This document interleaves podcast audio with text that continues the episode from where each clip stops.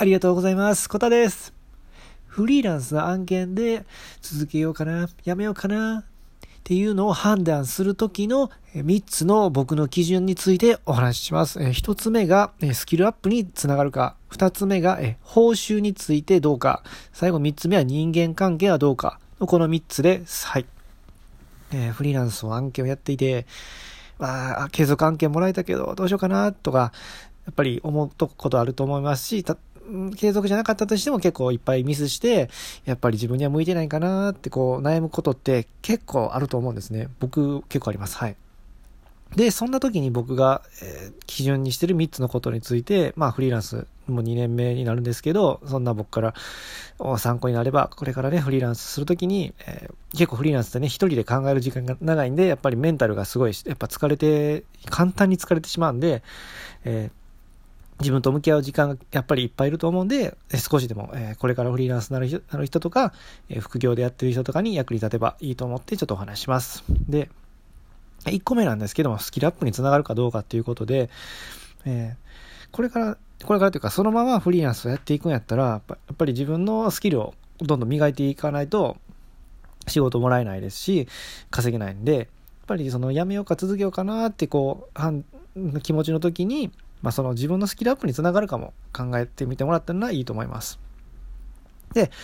えー、ふたつめが、えー、報酬について、えー、これはまあ、えー、簡単だと思うんですけど、まあお金ですよね。えー、続けようかやめようかなって時に、まああまりにもね、あの自分の納得感、生活において安すぎたりしたらやっぱり。ね、もう物理的にそのね仕事続けられないじゃないですかね。そのこんなに時間かけてこの報酬やったらやっぱり他の、ね、案件を受け、受けた方が受けないとやっぱりあの続けられへんしっていうことで報酬はやっぱりあのすごいシビアに見ないといけないなと思います。で最後みっつめが人間関係で、えー、えー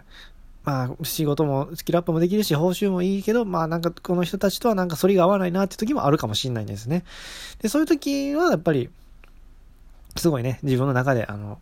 えー、と自問自答してもらって判断してもらったらいいなと思います。で、このみっつで僕は基本的には判断してます。で、まあなんでこんな考えになったかというと、あの会社をねやっぱり辞めたことある人間なんですよ。僕は転職もにかいしてますし。で特に新卒ので入った会社を辞めるときにすごい、えー、この、このみっつの考え、なんか今思えばこれに従って、従ってたんじゃないかなと思ったんですね。っていうのは、当時あの、辞めたときに、新卒で入った会社を辞めたときにですね、えー、人間関係がすごいね、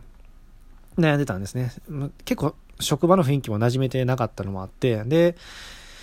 ちょっとなーってなってたんですよ。で、でも、で、しかもね、スキルアップについても、ちょっとあの、マニアックな、知識が身につくような会社やったんで、このままずっと何十年も働いとったら、いざなんか会社から首切られた時に、もう立ち行かなくなるなっていう危機感があったんですよね。で、さらにまあ報酬についても、まあいわゆるまだ、まあ、結構大きい企業の下請けっていうところやったんで、やっぱりめちゃめちゃいいわけでもなかったんで、やっぱりすごいもうもやもやしてたんですねずっと。で。今言ったみっつの基準で考えて思い切って辞めたのが最初の新卒で入った会社を辞めた時の話なんですけど、でもなんで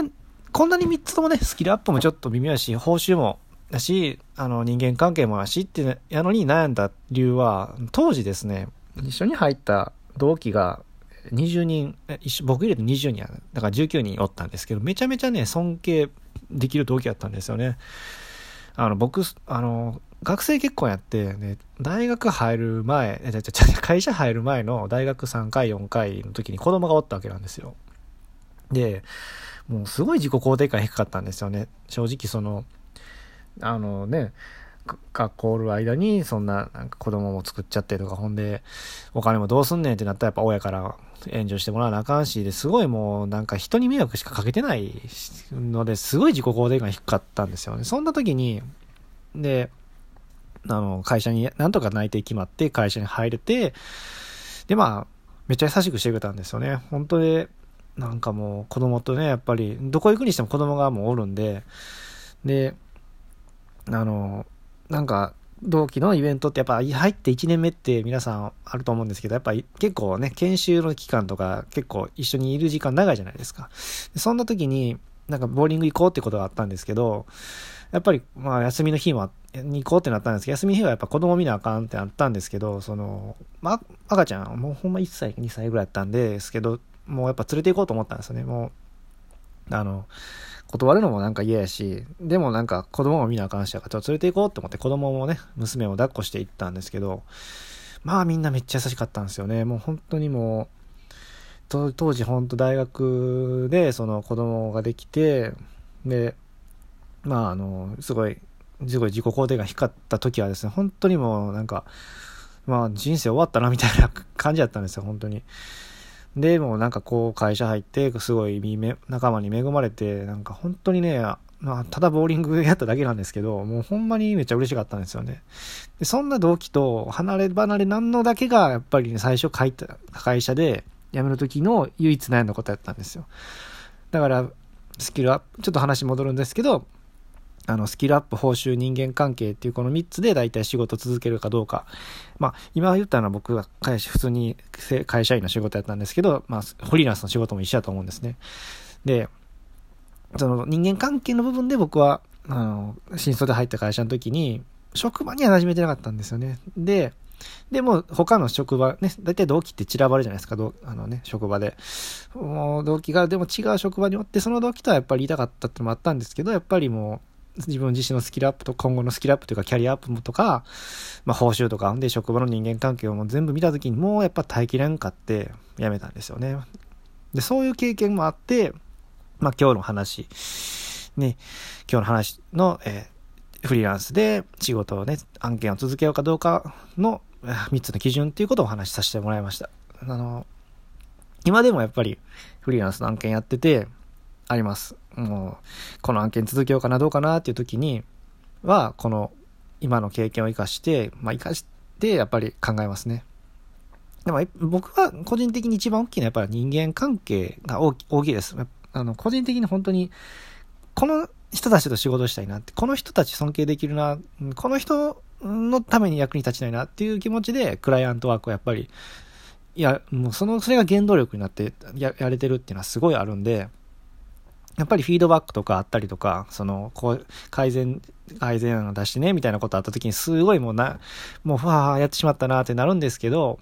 そこをバネにして、なんかねバネっていうかもうそれしかない感じでやっぱり や, やってます。はい。もちろんね報酬もあるんですけど、スキルアップとかもあるんですけど、あそこはもうやっぱりえっと、めっちゃ大事なんですけど、なんていうか、うん、メンタル面はやっぱりそういう、僕、僕は人間関係がすごい響いてます。はい。っていうか、あの、フリーランスで、えー、案件を続けようか、やめようかって、えー、悩んの時のみっつの基準っていう話をしました。ひとつめが、スキルアップ。自分のスキルアップやキャリアアップにつながるかどうか。このまま続けて、スキルアップとか、キャリアアップにつながるかどうか。で、二つ目は、えー、報酬が、えー、見合ってるか。自分の生活とか、えー、まあ、納得感にちゃんとつながってるかどうか。で、最後三つ目が人間関係で、まあ、この人たちと仕事したいなって、なんか思えるかどうか。